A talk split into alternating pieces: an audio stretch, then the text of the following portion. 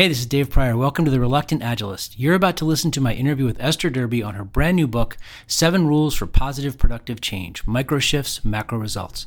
You can find the book on Amazon.com or you can go to Esther's website, estherderby.com. I hope you enjoy the interview.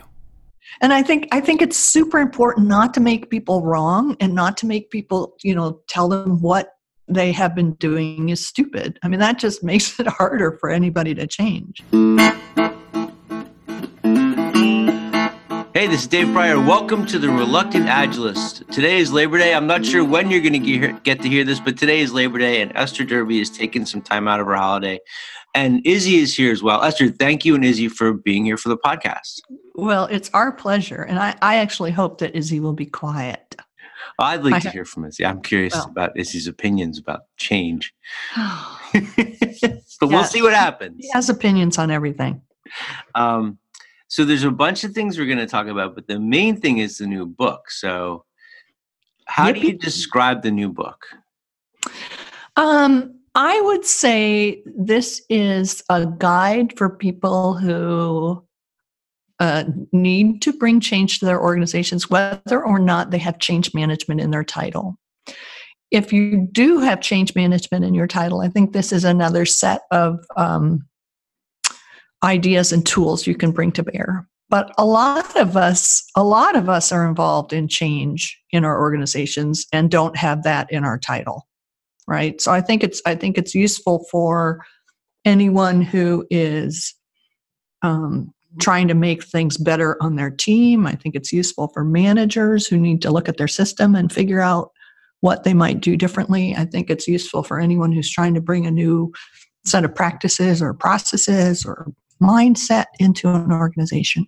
Okay, so it doesn't have to be like a full blown massive company. It could be like no. a, a, volunteer or like a small volunteer organization or something like that would work. I th- I think that uh, the heuristics in this book would be helpful to any uh, any group of humans who are trying to bring some kind of change. Okay. And so the book is called Seven Rules for Positive Change. We'll get to heuristics in a minute, but this is your first book in 13 years. 13 years. And, and the last one did very well because that's one of your the things that everyone talks about you. They always talk mm-hmm. about retrospective. Um, so the mm-hmm. book that you wrote with Diana, Agile Retrospective, is still the standard that everyone turns to for how to run an Agile retrospective. But this book is not locked in specifically on Agile, right? No, it would be useful um, for many sorts of change, complex change. Okay right so i you know if you're doing something really obvious like changing the signage in your company you know you don't necessarily have to deal with this although people can be very attached to their company name so yeah. you know there's going to be something something you need to deal with there um, but it really is focused on the sorts of change that we're doing in in organizations that involve people thinking differently that involve people learning and letting go. Um, and letting go. Okay. So you mentioned heuristics a moment ago. How how do you define that? A heuristic is like a rule of thumb. Okay. It's a it's a guide to problem solving. It doesn't um, it doesn't uh, uh, guarantee success but it will give you a way forward. Okay so how how does that play into the idea of wanting to change an organization. I mean, you're talking about experiments. I think a lot of people would, especially if it's something simple, like a simple change like transforming to agile, you would just say change and everybody should just switch. that does seem to be a widespread belief. or you just go to a two day class. Why we all have jobs, right? yeah, let's go to a two day class and then um, all will be well. Yeah. Actually, that reminds me of uh, I don't know if this story is in this book. I can't remember some of the ones I left out and some of the ones I put in. But I I got a call from a a company that was struggling with their agile transition, and they had sent everybody to a uh, I think it was a three day training, not just a two day training. They went all in. Hmm, all in, and they sent a lot of people, and so this was good that they were they wanted to give people a sort of baseline but then they declared that Agile was now the way they did work, and any changes thereafter must be approved by their software engineering process group. So they they solidified things when they knew the least. Yeah. Well, not when they knew the least, but when they knew very, very little. Wow. So so yeah, it's it's it's uh, you know I think we are still you know suffering from this uh, big old hangover of mechanistic thinking where we we view our organizations as machines and that leads us to think that oh we can just install a change Yeah. Or a it's person. just like yeah change or a person just you know you, you you swap out a part yeah. yeah but it's not really like that So you've spent a lot of time since the last book working. You've seen a lot of different things. What is what are some of the main themes for you with change in terms of like these are the things that you see that other people are just flat out not catching or not not kind of like understanding need to happen. a couple things that I think are often overlooked. Um, one is what you want to retain. People Okay. sort of sort of assume that they're going to change things, but they don't think about what are the really the essential things they want to retain, no matter what else changes. Okay. Very often, people lose touch with things that were really important to the organization or important to the people in the organization. And the other is that um, people forget that they are not um, working on a blank slate. You know, whatever they do, um, they're putting it on top of existing uh, traditions, tr- reward structures, policies, patterns of relationship, and whatever the new thing is is going to interact with that in often unpredictable ways. Wow. Okay. So one time I was talking with Sallyann Freudenberg about being a CST, and I was explaining that you know my background with project management, and I felt like my job was to scoop out the waterfall and replace it with agile. And she explained she, the way she said it was when you rescue people from cults, you can't take out what the cult put in. You Hmm. have to find a way to swamp it with other stuff. So is that is that kind of the same thing except when you if I if I'm putting agile into the brain of a waterfall person, it, they're going to connect somehow. There's going to be some altering of the of the agile, right? Well, I mean that's that's what people do. They when they learn something new, they hang it onto an existing cognitive framework. Okay. That's just what happens. And and over time, a, a cognitive framework can change. The way people think about the world and see the world and see problems can change. Um, but I think there are ways to bridge that.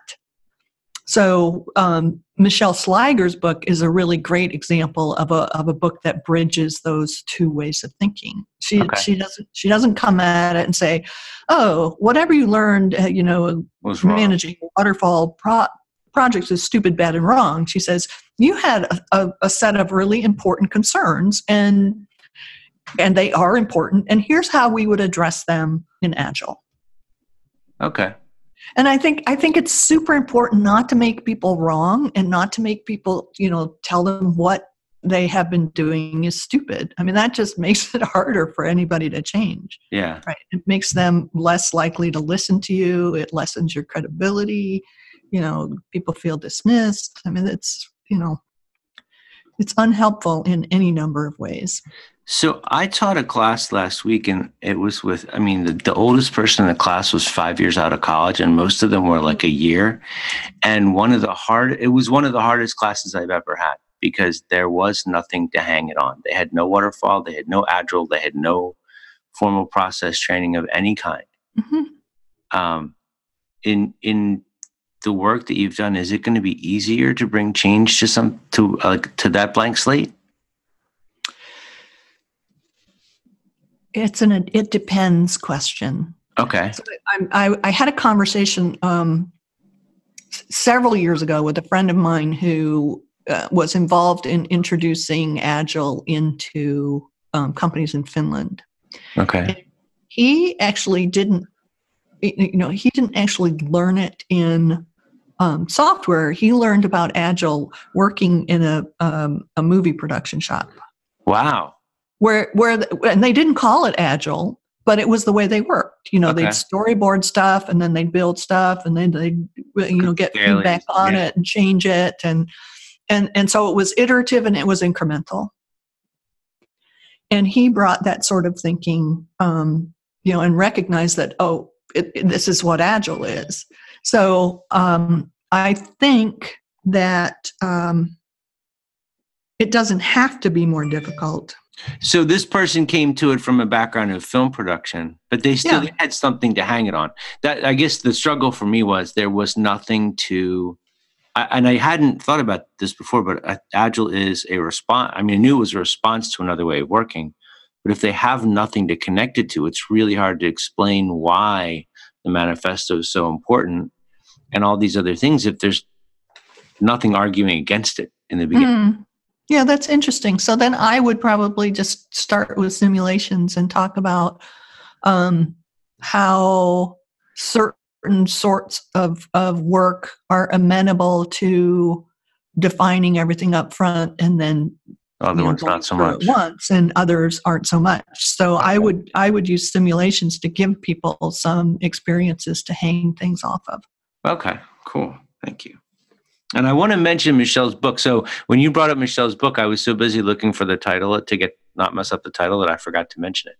oh well mention it now So Michele Sliger and Stacia Broderick's book, The Software Project Manager's Bridge to Agility, is I'm just going to say it my own way, kind of mansplaining agile to project managers. well i don't think i, I don't think of it as mansplaining Well, not in a, but not in a negative way. It's it's yeah explaining it in the language of that they'll find familiar. Yeah so i would say it's an example of cognitive empathy. Okay, that sounds better than mansplaining. because they are it's a lot better than mansplaining. I've been mansplained too and it's not very fun. Um i get old splained too sometimes too that's also not it. Um and lady splained too yeah anyway. Um so cognitive empathy is is understanding how other people um, approach the world and how they think about the world. And and when you take the effort to have that level of empathy um, you can talk to things in a way that is easier for other people to relate to um, understand and make that sort of bridge. You know people think of empathy as emotional empathy which i also think is important. Yeah. but um but there is you know there there are more than one kind of empathy I'm just thinking about what you said about old people old explaining things to you and the fact that no no it's oh, it's young people old explaining things well that's what. I mean. Like I know I Yeah. do that to my father sometimes. I don't, but I know I do. Um, but I also know that I have a really hard time connecting with some of the younger generations when I'm in class. And I Mm. tend to talk to them the way that I talk to everyone else. And I don't have empathy for the fact that their experiences are not like mine and that they don't think about the world the way I do and that, that they come Mhm. from a completely different place to all this stuff. Yeah, well, I um, I have a, a a client in the Dominican Republic, and most of the people that work there are right out of university. You know, that's when the, the when they start, they're right out Yeah. of university. I mean, they have people now who have work experience because they've been working there. They occasionally hire people from you know who have ten years of work experience, but the vast majority of people who uh, are there are coming right out of university. Okay. And what I try to look for is the stuff they do understand. And my experience with that group of people is that, or that particular company and the people they hire, is that they um, they're really sophisticated about um, peer relationships and peer coaching Okay. and they get stuff about um, working in teams that I don't see as much in people who have spent, you know, 20 years or 15 years or even 10 years in the workplace. In traditional. Yeah, being focused on individual jobs and individual rewards and individual tasks and Wow. so so I, I tend to look for what what they have and see if I can build on that. You know, I, I mean, I, it- this reminds me of all the negative stuff I hear about millennials, and I actually, you know, oh, they they want feedback, they want responsibility, they want meaning. It's, I think those are fantastic things to want. Yeah. you know and so and those are things you can build on um you know i think i think a lot of the people who um, view those as negative are, are just a little um, annoyed with themselves that they put without those things for so long Yeah. You know it's a little resentment that oh how come they get those things and i didn't ask for them for, So- for 40 years So I had a millennial say something to me that completely transformed my view. I mean, like in one sentence, it was like everything broke in half. She's just, we were doing a podcast and she said, We're not the ones that gave ourselves all those trophies. And then I was like, Oh God, we did that to ourselves. Mhm. like we're mad at them because they're over entitled and we're the ones that caused it.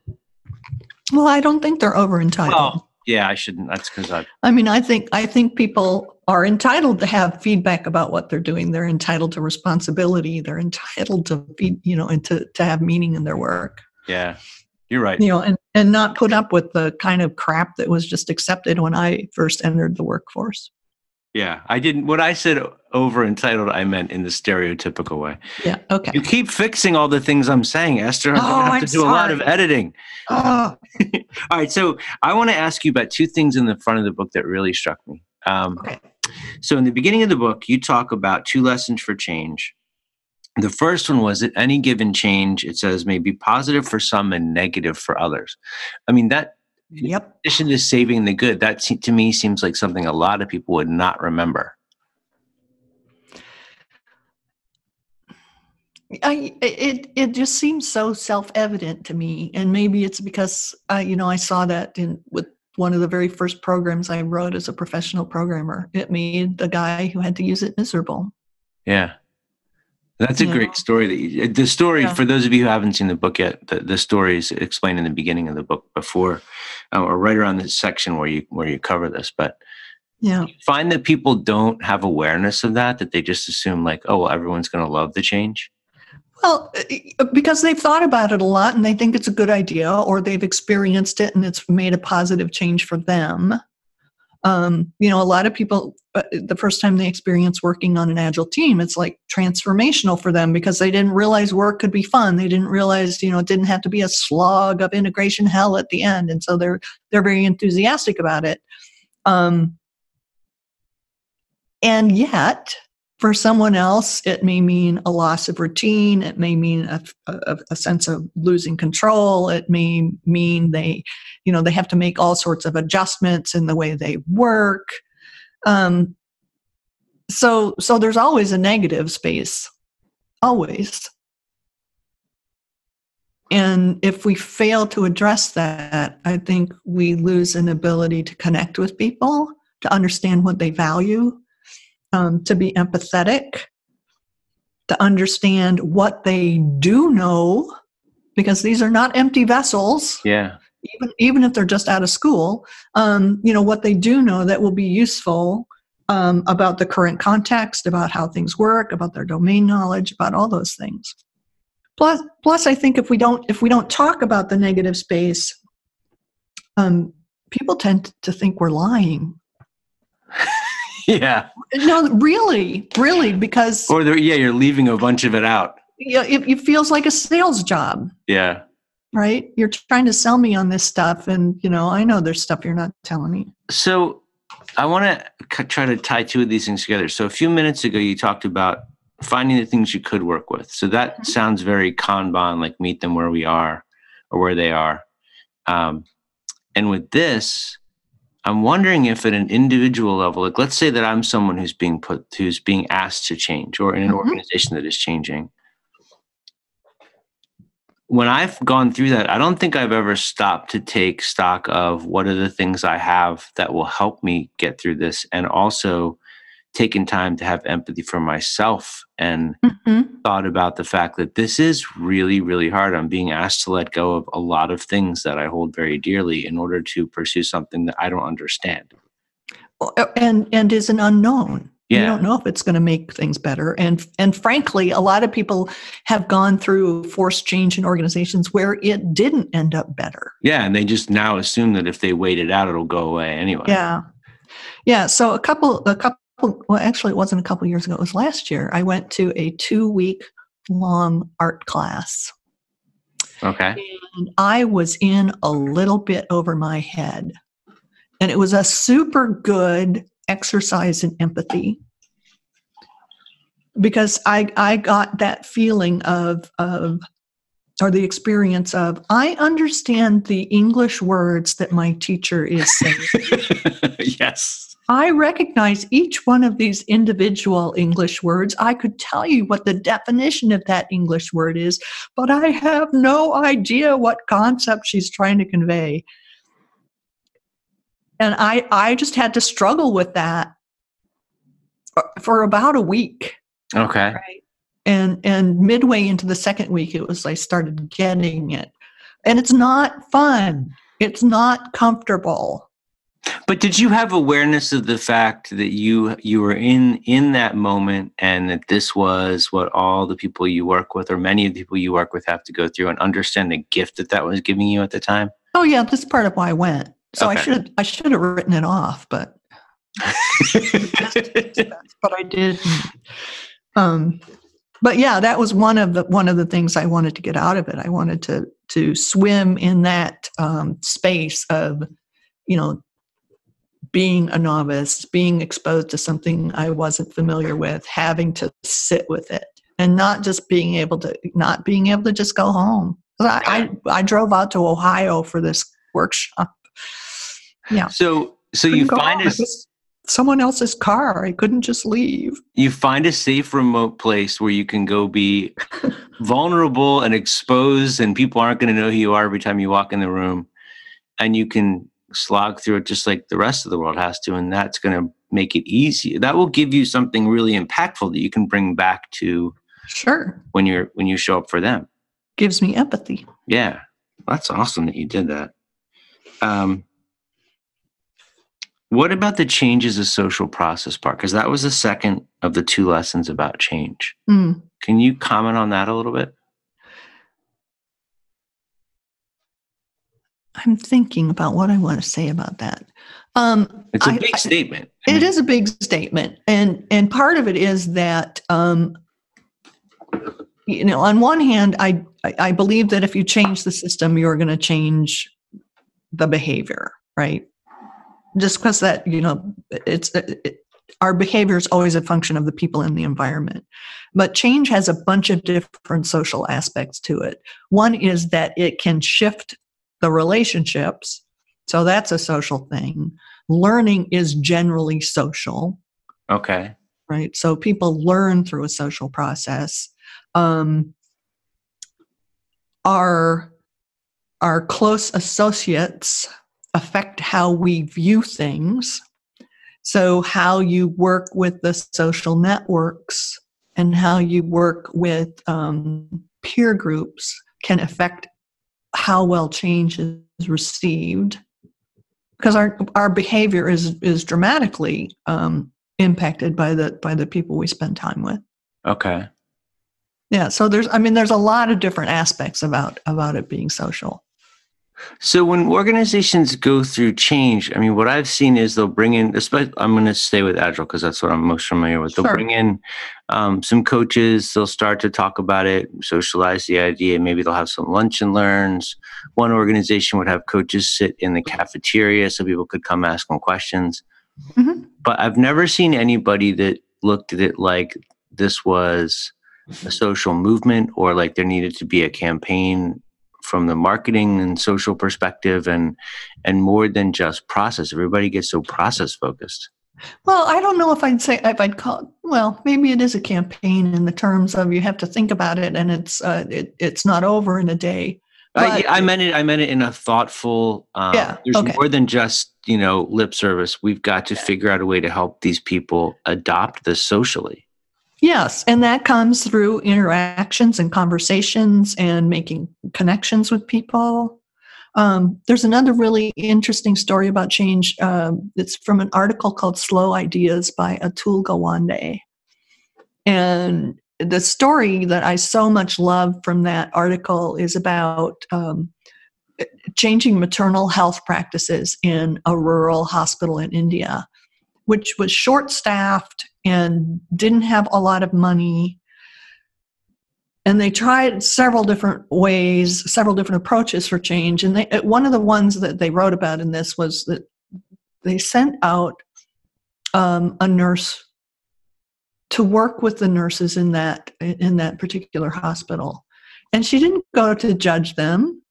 Um, she um, she went and shared new practices with them and helped them address the stuff that got in the way of, of um, carrying out those new practices. So it made it easier for them to do things. And at the end of it, um, they interviewed one of the nurses who worked at this at this hospital, and she said, "Well, how what was it like? How did it work?" And par- I'm paraphrasing. You know, she said, Yeah. "Well, she she didn't come in to judge me. She was like a friend." So so the nurse who was already at the hospital had to change the way she was doing things. At times it felt like more work, at times it just felt overwhelming. But it wasn't being pushed, she wasn't being driven. She was being treated as uh, another valuable human being who had, you know, needs and, and capabilities and challenges of her own. And and that's where that's where she was met. And that's where they were able to change the change the the practices dramatically. So, do you think that if this is what was running through my head while you were telling the story, if if if that nurse had come in and said, "These are the things you need to change," that there's a perception then on the part of the person being asked to change it, what they're doing is wrong, Mhm, that they're broken somehow, and mhm, that they need to correct their behavior. mhm. And it's not just like, here's a better way of working. It's like, you suck. Fix this now, this way. Yeah. And and that is not uh, that doesn't make it easier for anyone involved. And, Right. it's pro- Where- and probably where- never what was intended originally either. No, no. Um, but if you come in and you say, "Oh, well, I see these," you know, I see that there are these issues in the way, and I just, you know, kind of making up examples at this point. I see there's the issues in the way um, the the materials are organized for the for the birthing room. If we can organize the materials in a better way, then that will lead make it easier for certain practices to be followed. Right. So it's not just but pointing at the person and saying you're not doing things right. Here are you new practices. It's here's your environment. We can shift some of these things in your environment that will make it easier to do this other thing. Okay.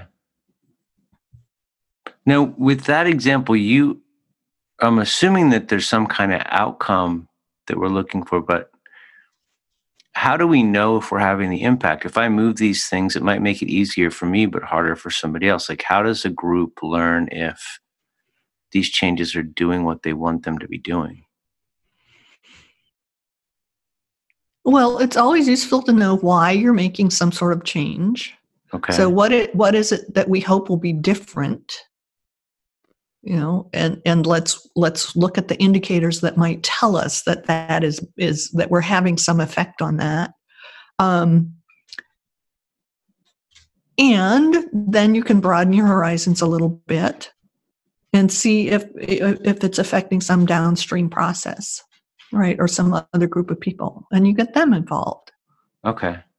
Right. I think, I mean, I, and I think that's, you know, I think that touches on the issue about local optimization Yeah. versus whole system optimization. Um, in complex systems, so we're not talking manufacturing systems, um, I think it is really um, difficult to optimize at the whole because everything touches everything and everything's entangled right so so um you you you change something you try something you see what happens and then you make adjustments. I mean obviously there are some things that can be anticipated and i think it's useful to anticipate those things. Uh, um, i worked with a group in sweden a few years ago where they were contemplating making a change and and it seemed like a really good idea from their perspective so I asked them to do an exercise of saying, okay, so who is going to be affected by this? which groups Okay. and people are going to be affected by this and then if those groups are affected how will it ripple out from there so so once you know that group is affected what what what el- what else is going to happen and it turned out There he is. that there's izzy there's izzy she's uh yeah so so the change seemed like it made a ton of sense because you know, it's like who wouldn't want to release more frequently? You know that's got to be wonderful. That's Right. one of the mantras be able to re-release frequently. Multiple releases in a day yippee. But it turned out that um, what what seemed to make sense from their point of view also affected their training department, their marketing department, their sales department, their Yeah. customers, you know, and and once they realized that, they said, okay, well, we need to take that into account. And we can do certain things that are going to improve our ability um, to have solid software that's ready to go at any moment. But we have to take these other things into account. So it wasn't that they stopped doing anything to, Yeah. to make those improvements. It's just they got other people involved in it. So you're saying so we should? I mean, you said optimize locally, and we and in the book you've got Well, this. I, I'm uh, I'm not so sure. I'm saying optimize locally. I I I, I think can it I is say? like- can I take another attempt at saying it? What I meant oh, to say. sorry, I keep. I don't mean. No, to- no, it's good. It's good because it's helping me sharpen how I'm saying because I'm thinking something and it's not coming out right. Allow people to to understand the best way to make changes for themselves, but understand that changing something for myself affects others as well. Sure, sure. So, so um, Was that better? well, I think it's. I think it's more. I I I I'd like it better. Okay. um, um, because you know, I, I we I think people get hung up on optimizing the whole, and if you if you're working in a complex system, I mean, you can be paralyzed by that forever, Yeah. right? So so try something. You know, don't be you know don't be uh, totally blind to your broader context about it. Um, try something, move forward, and that may actually spark other people to make some positive changes. And and, and if you're if you're working in a in the small, if you find out that it does make things more difficult um, in a in the in the broader system, then it's you know it's not a big mess; it's a tiny mess. Yeah. Well, so the the reason that I was kind of going that route of for the the first part of it was um, I'm assuming I'm making an assumption that you are not a huge fan of an organization just dictating how every team's going to use, let's say, agile. They're all going to measure work this way. They're all going to be sized this way. They're all going to perform this way. And this is how everything's got to happen. And the PMO is going to enforce the process and make sure we all do it right because we have to measure everything and make sure we're all stepping to the same beat. You would be correct. That's where I was trying to go with it. So, so how much variation? I mean, you got a whole chapter in the book about allowing for variation, but how much? Yeah. How did how does an organization figure out how much variation is palatable? Because you don't want them all just doing whatever they want, right? Um, no, that can be overwhelming, um, both in terms of cost and in terms of integration. Uh, so you you know you might look at what are the you know what is the instead of you know here's the one thing we do here's the you know the ten things we that kind of hang together and do what makes sense in your context. Um, sometimes I use boundary stories to say we want to hear more stories like this and fewer stories like this, and okay. people figure it out in between there. Um, sometimes there are just you know kind of guardrails that say um, you know within this this range of of possibilities, choose the one that fits for you.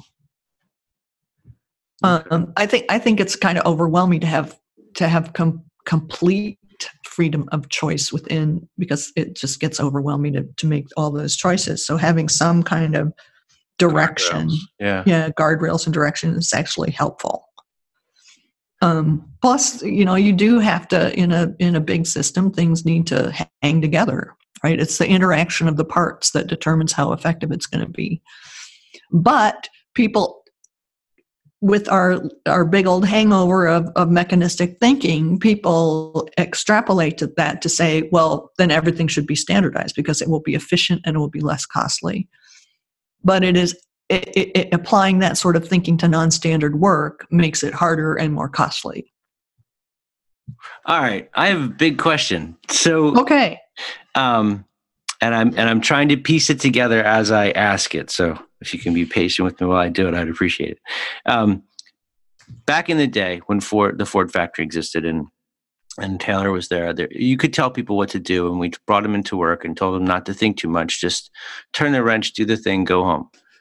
Um, now that we're in an age where there is so much constant change, which I mean they had that as well, but now we're we're expecting people to perform a different way. We're expecting them to come in and be creative and come up with solutions and take more responsibility. Mm-hmm. As Agile has taken root, or at least what I've seen in the interviews I've done over the last year or two, that that the topic of change becomes a much more common focal point.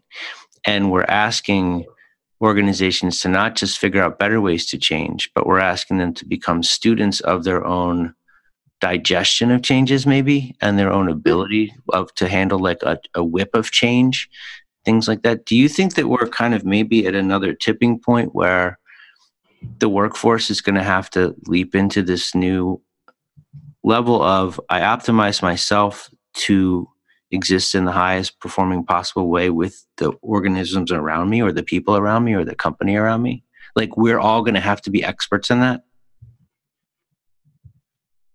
I'm thinking.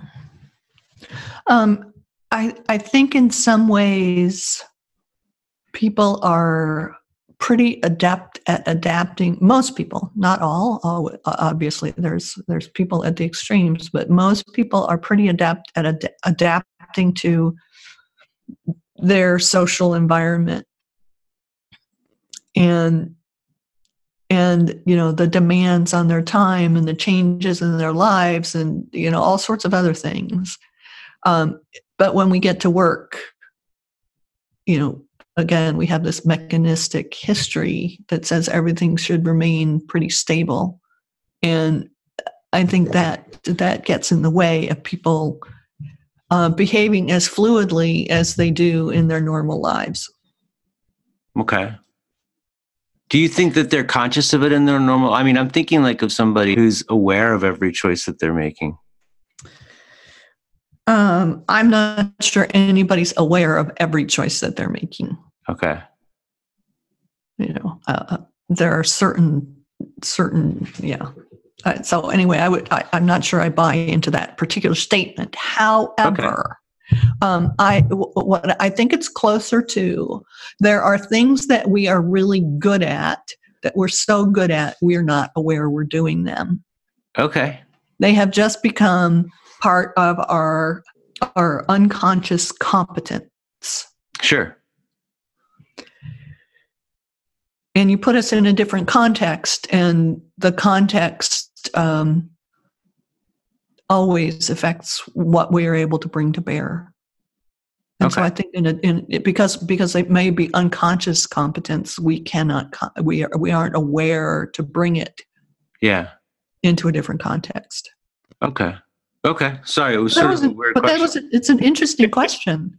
it's just like um, I noticed change is such a big thing now, and I feel like I I should have more like a meta level awareness of decisions and choices I make. Yeah.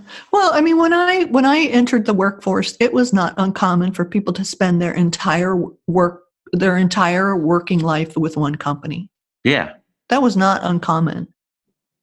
Um there there were, you know, managers I had who had, you know, they came to work for that company their first job out of college and they they were going to retire there. And and I think that is no longer the norm. People are are moving to different jobs every you know couple of years. Um, people are moving careers more fluidly than they used to. So you know all of all of that stuff indicates people are quite capable of making changes. Yeah. You know it's just well, there's you know they those are choices of their changes of their choice. I guess Not, with, the job thing i there's been times when I just want to get the job. Then I get to a point where I'm like, okay, I've got a job.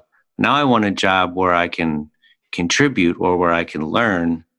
And then to a point maybe in my career where I'm going to have a relationship with an organization where we have to have give and take with each other. Mm-hmm. And that to me would be kind of a maturation of awareness of what or how you interact with the things around you. Yeah. Well, and going back to millennials, I think, you know, that's kind of where they start. So they're more evolved. Well, um, they have di- they have different expectations. Okay. Yeah. All right. Um, I feel like I went off topic a little bit with the book, but um, Well, it's always interesting. so so the book is there for anybody who's going through changes, not just people that are experts and have changes part of Yeah. their title, or people like me who are just trying to get a better handle on it. Um, what is the one key thing? If there's one specific thing you hope people have stuck in their heads at the end of this book, what is it? That's a really difficult question. That's why there's seven rules. I there's know. Seven things that should be stuck in people's They heads. can't all be a Peter Um, well, okay. So if I had to choose one, I would say, well, okay, I'm gonna, I'm gonna. These are kind of related, so I'm gonna Okay. do two of them. Always strive for congruence Okay. because that is the, the place from which you are most likely to be able to access your creativity and your empathy. Okay. So, so always strive for congruence, and remember that you are your most important tool for change. So, use yourself. That's the seventh, the seventh rule. It's the one I added because for a long time I talked about six rules. Um, so, your ability to show up and connect with people and access your empathy and your creativity um, will be hugely beneficial for any sort of change effort you're involved in. Okay. Cool. Um, I want to mention. Can we mention some of the other stuff that you're doing? Before, Uh, well, first we should tell people. Managing my Frenchie. Well, yes, but Yeah. first of all, you can find the book on Amazon.com. I'll make sure we put a link to it. You can get it in Kindle. You can get it in ebook. You can get it. Oh, those are the same things. Audiobook. and Mhm. paperback. Um, but, but you are an incredibly busy person, and you've got all different kinds of. I was just telling my wife, like, it's, she does the training in person, she does the online stuff, she's got the podcast. Now you're going to have another podcast. Yes. Um, what are what are all the things? All the things. Yeah. Well, um, I do two uh, public workshops. Okay. Um, one is called Coaching Beyond the Team, which is centered on you know how you can engage other people in joint problem solving to create a better work environment. You know? Okay. So it's related to change in some ways, but it's specific um, specific models and and methods that you can up, up use to engage others in joint problem solving in your organizations. And the other is problem solving leadership, which I taught with Jerry Weinberg for many years, and um, he wanted it to continue. So now I'm doing it with Don Gray. Okay. And, and that is really a, an exploration of your personal leadership style and how you show up and how you can be more effective in your organization. Awesome. All right. So I'll make sure we've, and these are the in person classes. These are the public ones. Um, I also have an online class for retrospectives, Okay. which you can find at estherderby.teachable.com. And Johanna Rothman and I have recently been working on um, on making some online classes for managers based on our, the book we wrote together in 2005, which is Behind Closed Doors: Secrets of Great Management. So I would imagine that that's going to be the most awesome online class ever created. well, um, I, I hope so, but uh, we're we're having fun with it. We are, of course, it's not going as fast as we thought it would go because we both have other stuff going on, and um, but yeah, so we're we've got we've got one out there now, which is for on one and one doing an effective one-on-one meeting, okay. which is again about connecting with people. Yeah. Um, and uh, we're in the process of doing one on solving systemic issues or working systemic issues because a lot of them you can't solve, but you can work them. Okay. So that one should be out sometime this fall. Awesome. And the podcasting.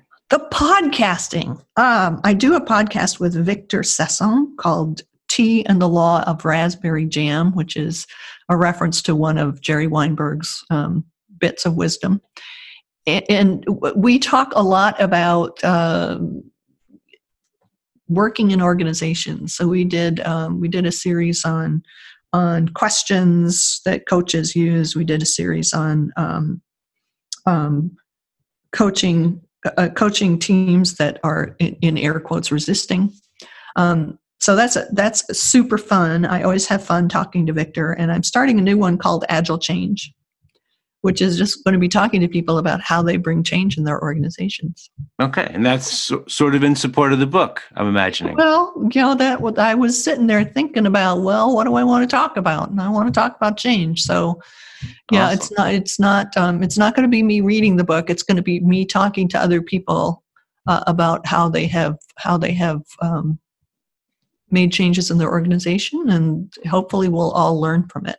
I'm excited to hear you interview folks. I think that's going to be Well, really cool. yeah, that's coming coming this fall. Cool.